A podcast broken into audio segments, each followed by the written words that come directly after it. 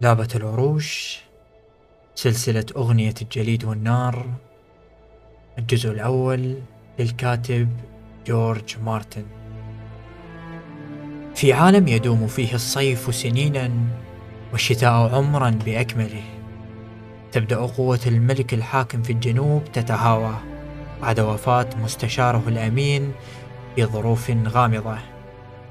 فلا يجد غير آخر وأخلص أصدقائه ليطلب منه أن يعاونه على حكم البلاد التي تملأها الاضطرابات. ومن الشمال تعود الرياح الباردة تهب منذرة بعودة خطر قديم يهدد بهلاك العالم كله.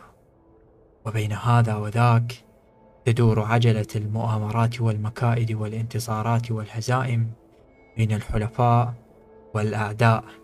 وقد احتدم الصراع على العرش الحديدي بالفعل وكلهم يعرف أن في لعبة العروش لا توجد منطقة وسطى فأما أن تربح أو تموت.